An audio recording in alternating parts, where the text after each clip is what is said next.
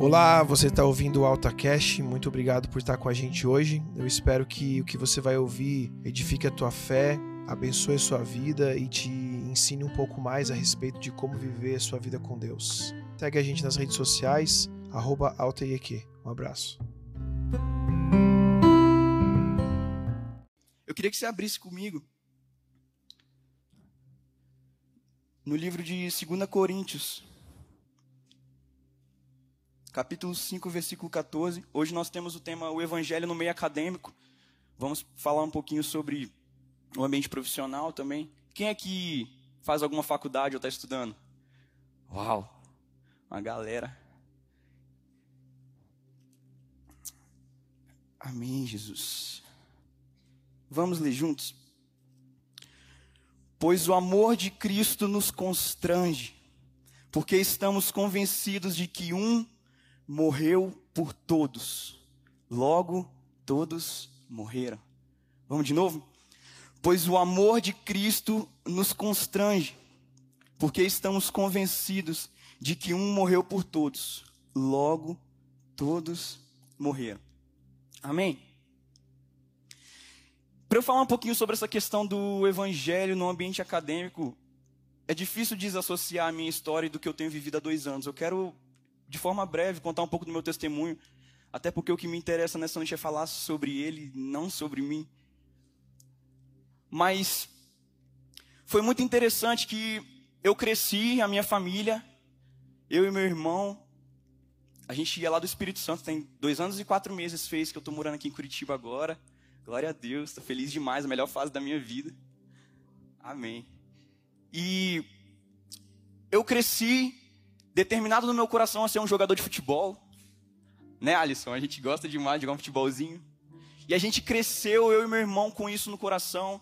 E a minha vida inteira eu caminhei com esse propósito, era a certeza que eu tinha. Enfim, viajei para vários lugares desde muito novo, morava longe. Quem fez algum esporte que sabe, ficava longe da família, ficava longe dos amigos. E assim eu cresci. Mas chegou um determinado momento na minha vida que eu estava com 15 anos de idade, foi a idade que eu me batizei e aceitei Jesus. No mesmo ano que eu aceitei Jesus, eu já me batizei. Então você que não se batizou ainda, meu irmão, cai para dentro da água. Vai fundo que Jesus quer fazer algo lindo na sua vida. Então naquele mesmo ano eu me batizei. Só que aquele ano foi algo que aconteceu de uma forma muito louca na minha vida. Eu estava servindo a Jesus, eu já estava na igreja.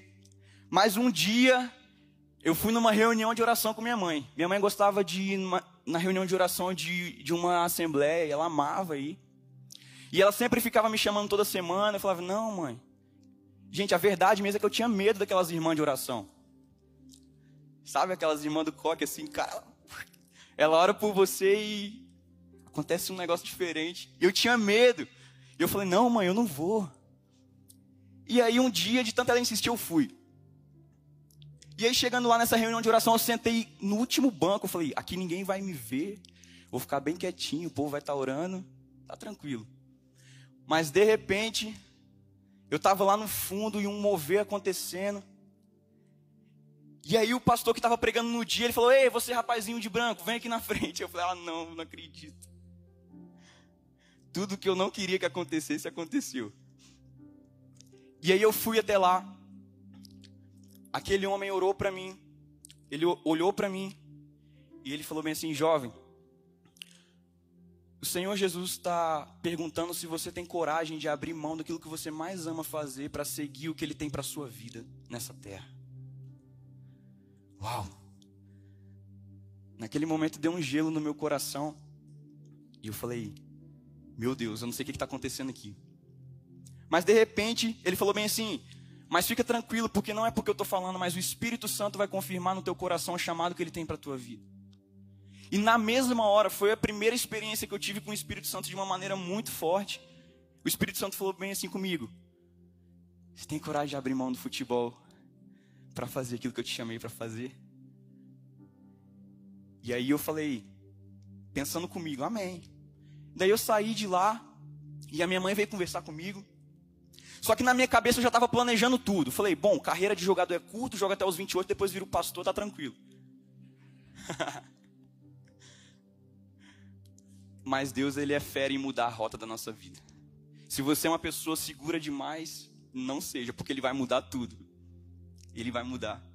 E aí, de repente, eu recebi aquela palavra e eu continuei jogando. Amém, eu guardei aquilo no meu coração, continuei jogando.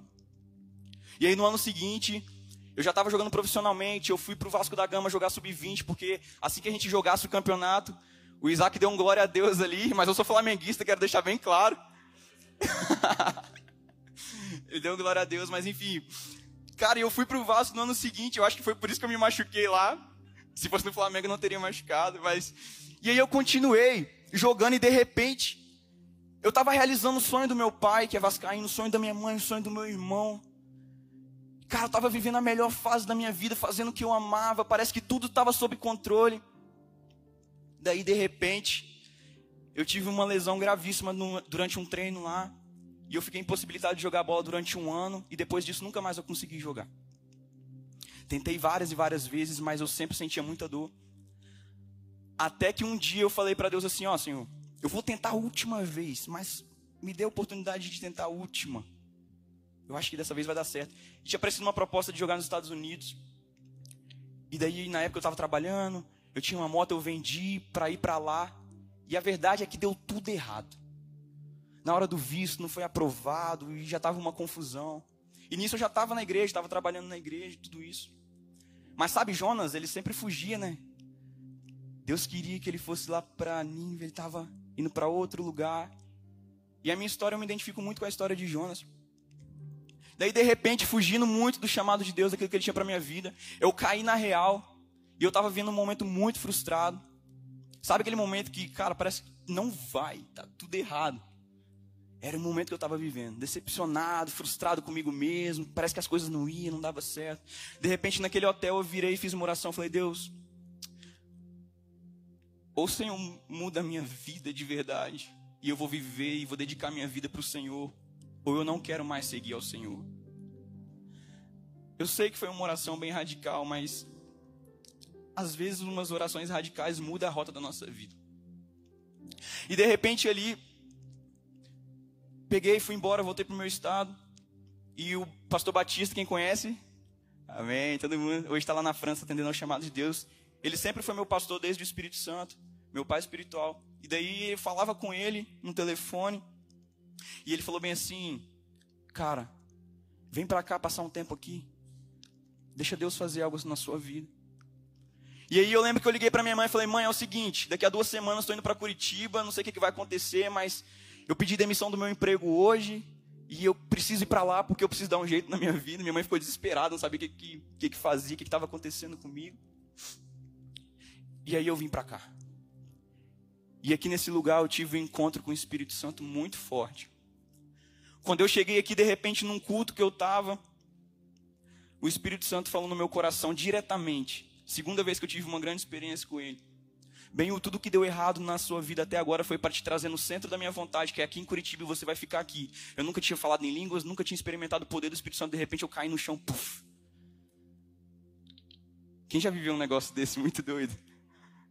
Eu não sei o que aconteceu comigo naquele dia, mas eu senti Deus me marcando para algo.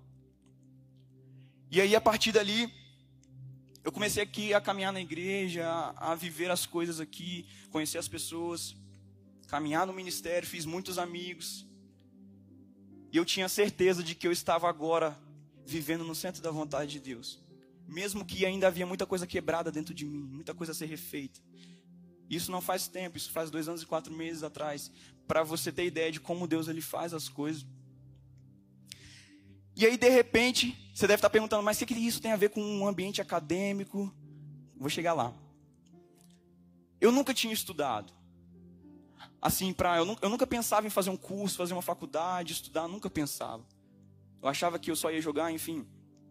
Mas de repente, quando eu cheguei aqui, eu conheci uma galera e o pessoal que estudava, a galera queria crescer, queria se formar, e aquilo começou a gerar no meu coração um desejo de estudar.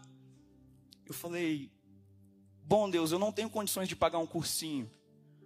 Eu estou querendo estudar, e eu falava que se algum dia eu fosse estudar alguma coisa, eu ia fazer educação física. Eu amo educação física, o curso. É muito bom a gente fazer o que a gente gosta.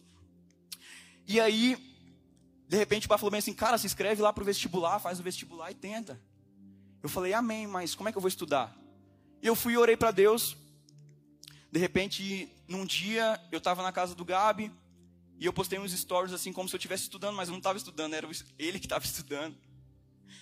E daí as Babs, eu amo muito elas, abençoadas ali, ó, as gêmeas. Ela me mandou um no Instagram assim, o eu tenho, eu passei em medicina, pô, já fiquei felizão por ela. E eu tenho os livros para te dar para você estudar. Eu falei, olha Deus aí. Porque muitas vezes as coisas não vão ser assim, tipo, cai do céu para você, entende? Deus ele vai te dar uma oportunidade de você fluir naquilo que você deseja fluir. E você precisa agarrar essa oportunidade e se esforçar. As coisas não caem de mão beijada na nossa vida. E aí de repente eu falei: "Amém". E aí quando ela chegou no estacionamento aqui da igreja, ela abriu o porta-mala do carro, que eu vi a pilha de livro, eu falei: "Misericórdia, Senhor".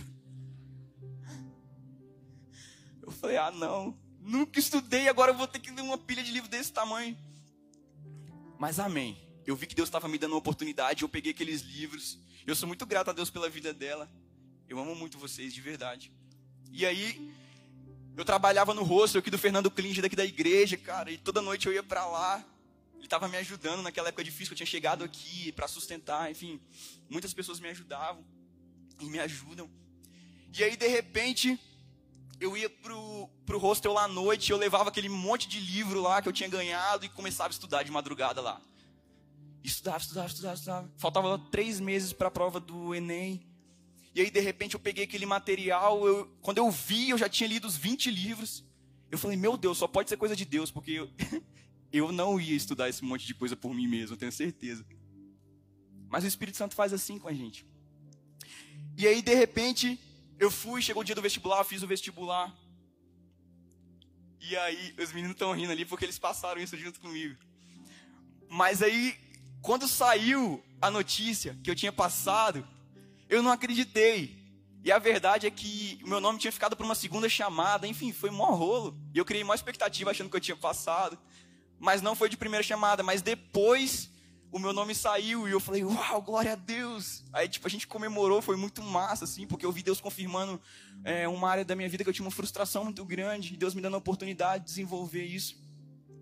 Porque eu entendo que, às vezes você fala bem assim, poxa, mas eu tenho um desejo, eu tenho um sonho ministerial na minha vida, por que, que eu tenho que estudar e fazer uma faculdade? Porque quem sabe a tua faculdade, quando você for para uma outra nação pregar o evangelho, será a porta de entrada na sua vida. Quem sabe? Então eu vi que a universidade era a porta de Deus para o chamado. Eu queria ser pastor. eu queria ser pastor. Mas o Senhor falou bem assim: Ué, mas você não vai estudar? E eu comecei a ficar muito incomodado com isso. Porque eu sei que, sei lá, talvez Deus me leve para uma nação e para um lugar e eu preciso estar preparado. Amém? Quem está entendendo? Então estude. estude, se dedique. E hoje fazendo ITQ junto também. Cara, vamos lá, Deus vai dando graça para a gente, Deus vai dando força. E aí, quando eu cheguei num ambiente acadêmico, no ambiente da universidade, era um mundo muito novo para mim.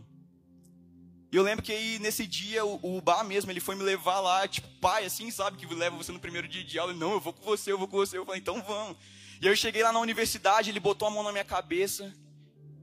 E ele liberou uma oração sobre a minha vida. E ele falou bem assim: Os campos universitários conhecerão o amor de Jesus. E eu fui lembrando das palavras dele enquanto eu preparava essa mensagem. E a partir dali, enfim, tive os primeiros dias de aula. E quando eu cheguei no ambiente universitário, quando eu cheguei na universidade, eu conheci, eu comecei a conhecer muitas pessoas. E uma coisa que eu tinha no meu coração muita vontade de fazer era um grupo pequeno lá dentro, um GP. Eu já entrei, tipo, querendo fazer um monte de coisa lá. E o Espírito Santo falou comigo bem assim, não. Agora não. Eu quero que você ame aquelas pessoas. Eu quero que você se importe com elas. Eu quero que você sinta o coração delas. Não é pelos seus métodos, eu quero que você revele o meu amor, porque o amor de Deus nos constrange. E quando nós somos constrangidos pelo amor de Deus, o amor de Deus começa a constranger a vida de outras pessoas também. E eu passei aqueles primeiros seis meses ali da faculdade, cara, conhecendo a galera, e Deus me deu muitos amigos. A Núbia, a Carol, o Brian tá aqui. Pessoas que são da minha sala, e, e, e Deus começou a me dar muitos presentes, entende? Porque Deus começou a me mostrar Que revelar o amor de Jesus é muito mais simples que a gente pensa. É simplesmente amar, não é um método, é uma paixão. E quando você ama, cara, as pessoas sentem que você ama. Entende? Elas sentem o cuidado de Deus. E aí foi caminhando. Passou a ser muito desafiador para mim. A galera foi me ajudando a fazer os trabalhos. Eu fui aprendendo e estou aprendendo muito com a vida deles. Mas o que eu quero deixar bem fixado na nossa mente aqui nessa noite é que muitas vezes nós estamos querendo falar de igreja para as pessoas, mas nós não queremos ser igreja para elas. Entende? A gente quer muito falar de igreja, a gente gosta de falar, não, vai ter um culto muito louco, vai ser massa lá na igreja, a gente faz o convite, mas a gente não está afim de ser igreja. E ser igreja é muito mais do que um convite ou falar de um culto.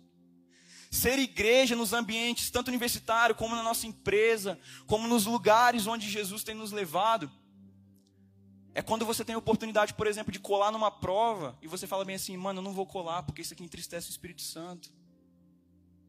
É uma pessoa que um dia foi para a faculdade sem uma passagem e você fala: Não, mano, vou pagar a tua passagem. É uma pessoa um dia chegar para você: Nossa, estou morrendo de dor de cabeça. E você falar: Hein, deixa eu orar por você. E você coloca a mão na pessoa e ora por ela. Isso é ser igreja. Ser igreja é você chegar nos ambientes e não é muito pelo nosso falar não é muito por falar, é muito por como a gente tem conduzido a nossa vida lá dentro, como tem sido a nossa postura, porque o reino de Deus vem quando a nossa postura muda. E quando a nossa postura muda nesses ambientes e nós entendemos que ali nós somos ponto de justiça e de salvação de Jesus, as coisas mudam.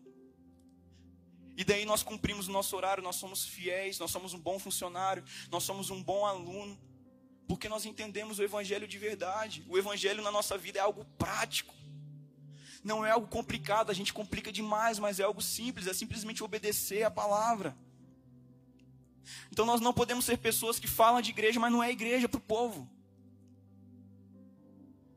Cara, e caminhando nesses ambientes, eu tenho visto quantas pessoas feridas com a igreja. E às vezes eu olho, meu Deus, por que isso? E eu perguntava, Deus, por que tantas pessoas feridas com a igreja?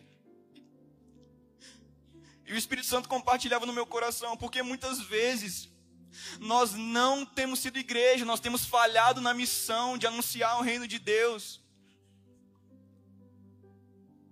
E isso pegou muito forte dentro de mim. Eu falei: Não, Deus, você não é esse cara ruim para as pessoas. Você não é. E nesse momento, eu falei: Oh Deus, muda a minha vida, muda a minha geração. Eu lembro de um dia eu estava no ensino médio, oitava série. Eu conto para os meus amigos isso. Um dia eu cheguei na sala, ensino médio, eu não era crente, não era.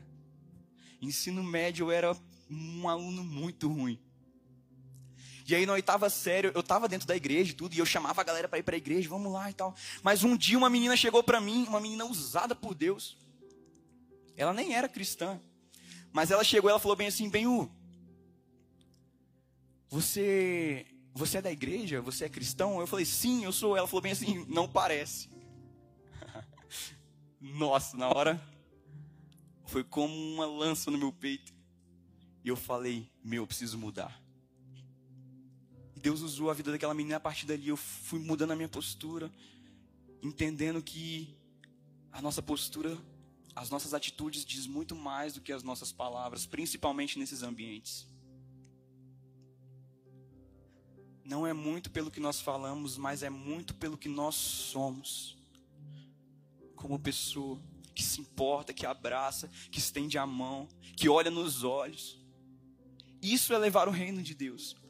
Isso é o evangelho no ambiente universitário. Isso é o evangelho na sua escola. Isso é o evangelho na sua empresa, no seu trabalho. Quando nós recebemos essa revelação, nós somos impulsionados a mudar e a caminhar uma vida digna diante de Deus.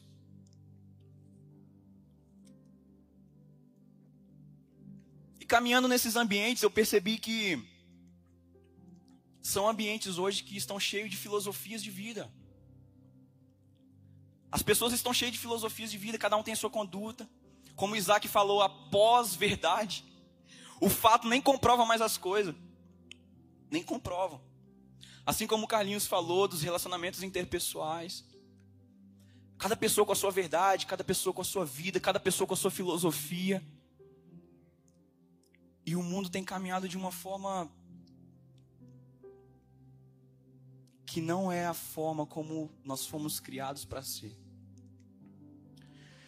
Uma coisa que a gente tem visto muito. Ah, um é de direita, outro de esquerda, o outro é machista, outro é feminista. E a gente tem lidado com esses assuntos diariamente. E a igreja, ela é resposta para tudo isso, porque a palavra de Deus ela não falha, ela tem resposta para tudo. E a gente pega o feminismo tentando desconstruir a imagem do homem. As mulheres querendo o seu lugar, não há nada de errado nisso, a mulher tem que brigar pelo seu lugar.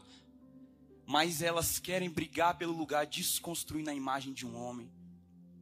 E o homem, olhando a mulher como um objeto machista, ele tenta impor os seus conceitos, ele tenta impor aquilo que muitas vezes ele vê na pornografia, aquilo que muitas vezes ele aprendeu com seus amigos, e o mundo está uma loucura.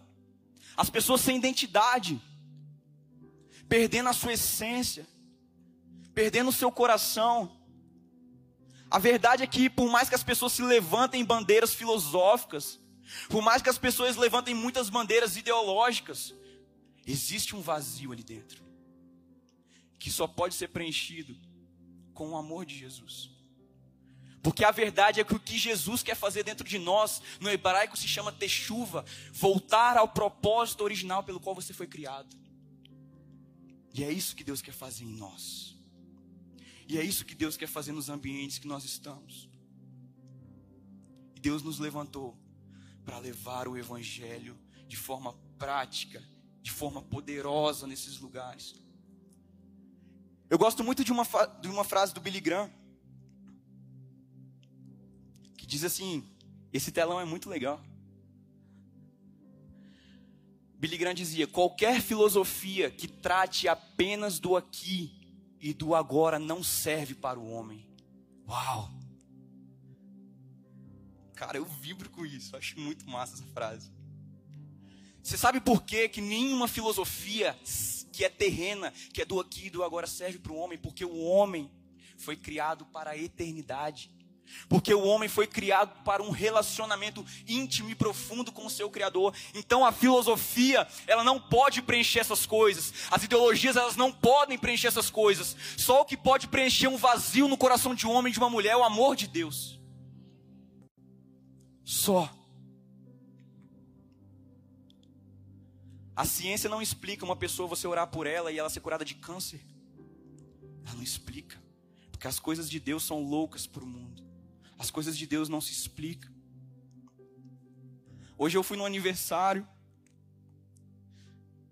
O nome dela é Fefe.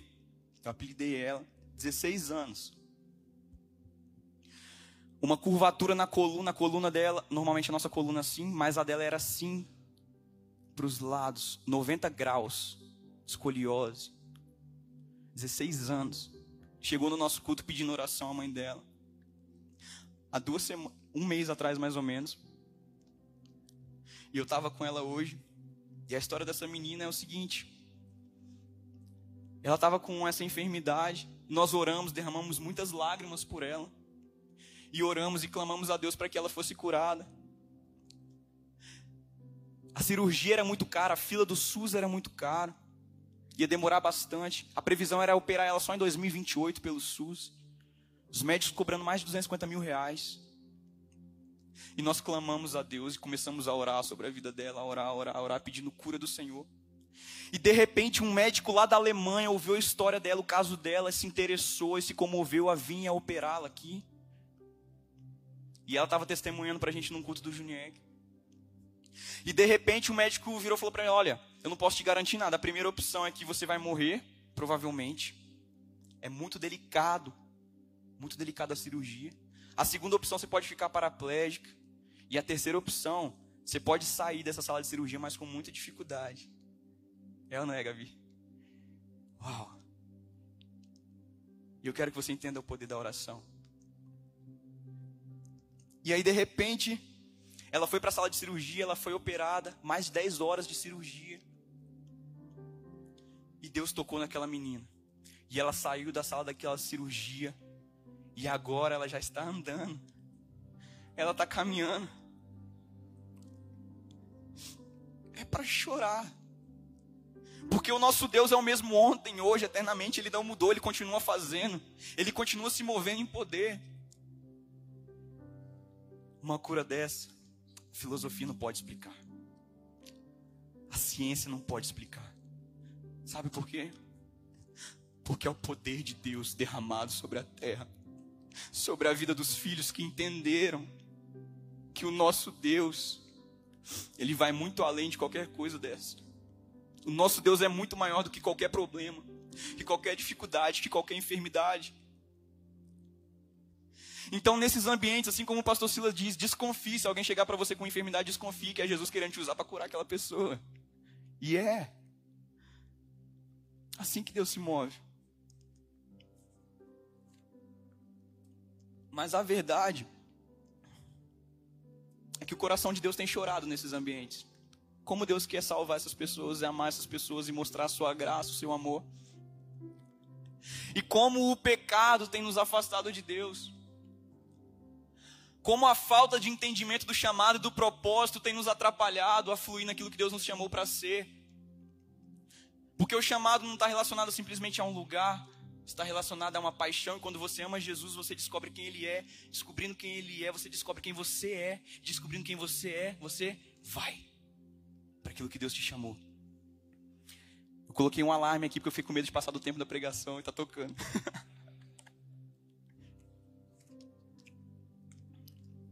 Mas olha só o que a Bíblia diz em Isaías 53. Eu amo essa passagem. Diz assim: Quem creu na mensagem e a quem foi revelado o braço do Senhor, ele cresceu diante dele como um broto tenro, como uma raiz saída de uma terra seca. Ele não tinha qualquer beleza ou majestade que nos atraísse. Nada havia em sua aparência para que desejássemos.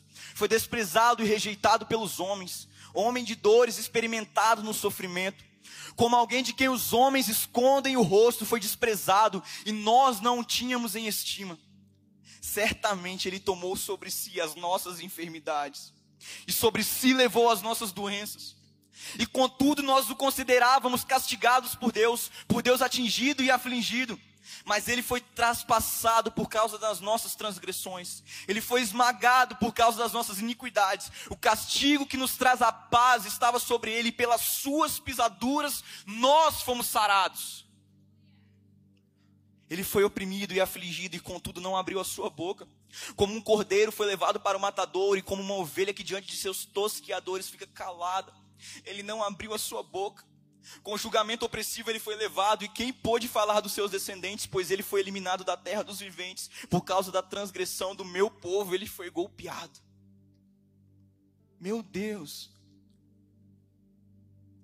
Jesus morreu por nós, Jesus morreu por essas pessoas que estão com a gente diariamente. E elas precisam conhecer o amor de Jesus. Cara, o meu sonho, o sonho maior que eu tenho, é simplesmente amar Jesus a minha vida inteira e que os meus amigos e as pessoas que estão perto de mim conheçam Jesus. É só o que eu quero. As pessoas precisam conhecer o amor de Deus.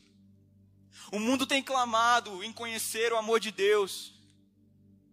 Eles dizem ter uma mensagem, eles dizem ter uma vida feliz. Mas a real é que não é. E você sabe disso. Talvez você que entrou aqui nessa noite também, é primeira vez. Você sabe quando coloca a cabeça no seu travesseiro, o vazio, o vazio que você sente, a tristeza. E Jesus quer trazer a alegria dele na tua vida. Mas para isso nós precisamos entender algumas coisas. Então, o nosso pecado, ele é um abismo, cara, ele nos separa do amor de Deus. Quando nós pecamos, é como se nós estivéssemos crucificando e marcando Jesus novamente. O nosso pecado nos afasta. Afastou o homem, a nossa natureza adâmica é suja, é imunda. Ela não quer que a gente se relacione com o nosso Criador. Mas aí Deus de repente olha, olha para a terra, olha para Jesus e fala: Eu vou enviar você para salvar essa galera, porque eu amo eles. E Jesus vem, cara, ele sofre todo tipo de coisa. Por mim, por você. Ele se entrega naquela cruz. Ele morre.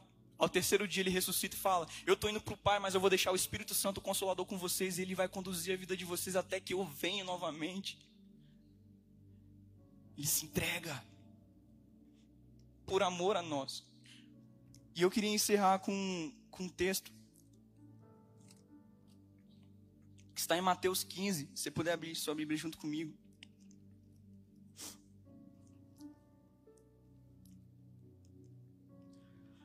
entendendo que transitar num ambiente acadêmico e profissional é amar Jesus, simplesmente amar Ele.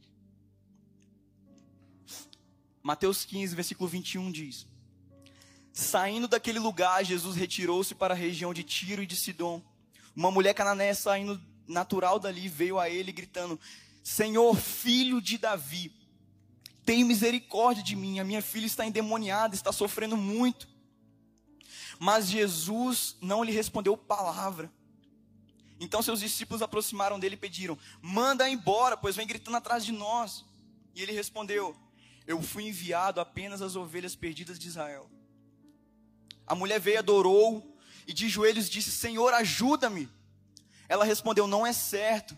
Ele respondeu: Não é certo tirar o pão dos filhos e lançá-lo aos cachorrinhos. Disse ela, porém: Sim, Senhor mas até os cachorrinhos comem das migalhas que caem da mesa dos seus donos.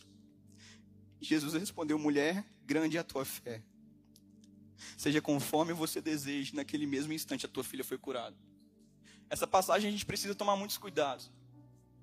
Para não achar que Jesus está ferindo aquela mulher e a dignidade dela. A gente precisa entender um pouco o contexto. E eu vou encerrar a palavra com isso. A verdade é que a descendência dessa mulher era muitas, historicamente. Ela tinha muitas descendências. E Mateus, Mateus que é escrito para os judeus, ele está com uma da cananeia. No livro de Marcos, capítulo 7, ele vai dizer que aquela mulher era sirofenícia, que tinha descendência grega. Enfim, podemos dar um contexto de que aquela mulher representava os gentios e todos os povos. Amém? Vocês estão me entendendo? Tudo bem? E esse era o contexto que aquela mulher vivia. E os cananeus quando o povo foi liberto do Egito, era um povo que teve alguns conflitos com o povo de Israel. Então isso historicamente foi levado durante muitos e muitos anos. E a verdade é que esses povos achavam que Israel, o povo de Israel era um povo superior, os judeus eram um povo superior, e eles se sentiam como cachorrinhos. Eles se sentiam como um povo menosprezado, mesmo sendo um povo que tinha muitas riquezas, e aquela mulher ela vai desesperada atrás de Jesus, porque os deuses, os falsos deuses dela, daquela região, não podia curar a filha dela que estava endemoniada. Então ela vai atrás de Jesus, naquele lugar, e ela tem um encontro com Jesus.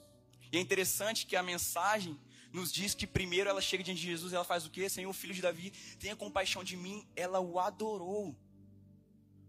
Ou seja, ela chega diante de Jesus reconhecendo a sua condição, de que ela precisava de um Salvador, de que ela precisava de um milagre, reconhecendo que Jesus era o Salvador, Senhor, filho de Davi, tem misericórdia de mim. E Jesus, isso relatado mais em Marcos, está dizendo que ele não, ele estava indo para um lugar e ele não tava, não ia atender as pessoas naquele momento, ele estava indo ou descansar, ou orar, enfim. Mas a persistência daquela mulher em receber um toque de Jesus, em conhecer Jesus, era demais. Ela clamava. Ela estava desesperada a ponto dos discípulos falar: Ei, manda essa mulher embora. Só que a adoração, quando nós reconhecemos que nós somos diante de Jesus, que nós somos pecadores, que nós precisamos de um Salvador, isso move o coração de Deus. E Deus ele deixa o descanso, ele deixa o tempo de oração para atender o desejo daquela mulher. E quando aquela mulher chega diante de Jesus, quando Jesus fala bem assim: olha, não é certo tirar o pão dos filhos e dar para os cachorrinhos. Na verdade, era que Jesus ele já sabia o que havia no coração daquela mulher. que ela se sentia como um cachorrinho menosprezado. Que a religião que ela seguia não dava suporte, não dava suficiência para a vida dela. Então Jesus não precisa se assustar com esse versículo. Jesus, na verdade, ele está sendo muito amoroso e carinhoso com essa mulher. E o que me encanta é a fé dela. E ela fala assim: Senhor, mas até os cachorrinhos comem das migalhas dos seus donos. Jesus vira para ela e diz: Mulher, grande é a sua fé, seja conforme você deseja.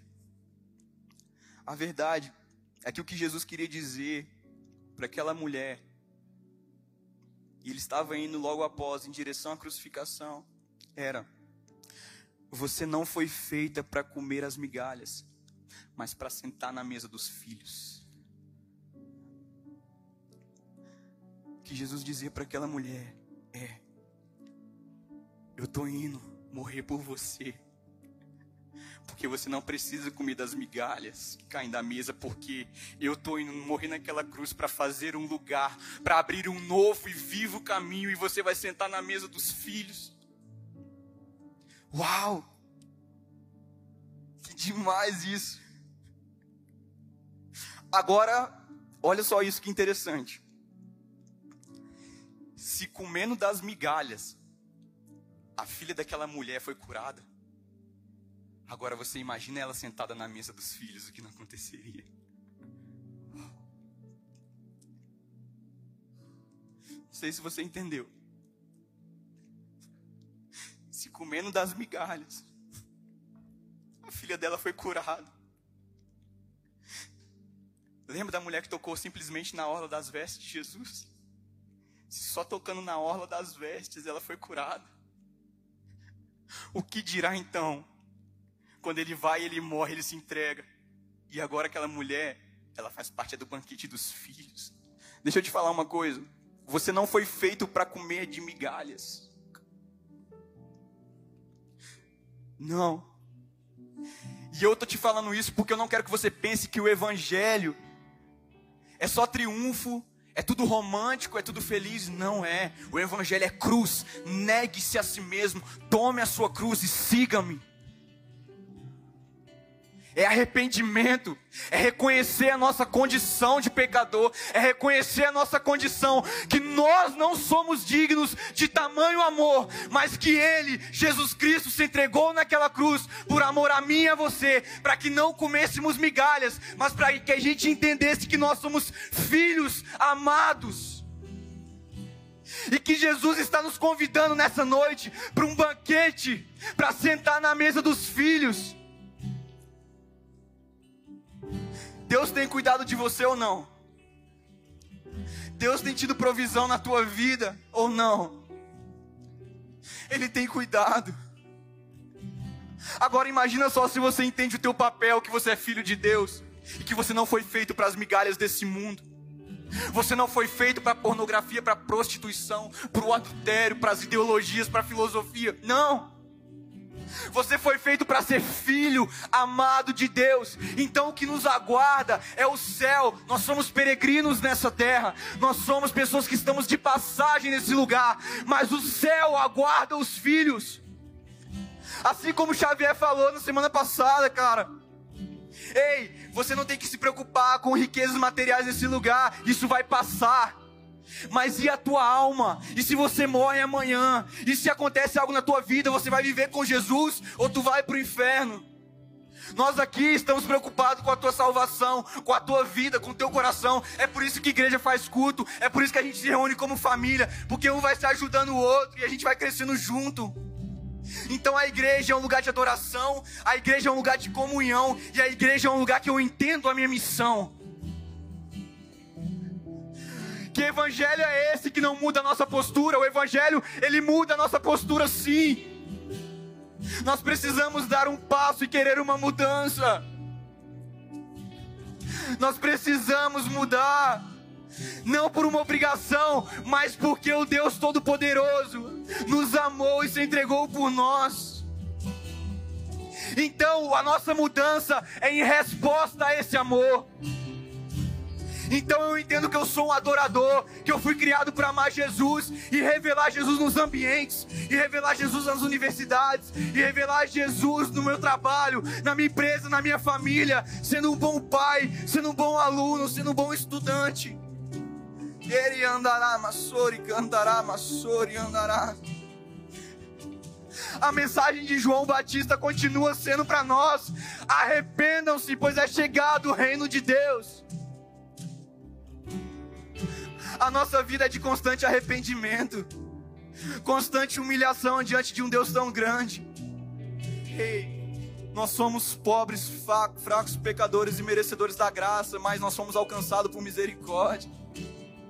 E a nossa vida precisa glorificar a Jesus, a nossa vida precisa honrar a Jesus, a nossa vida precisa homenagear a Jesus.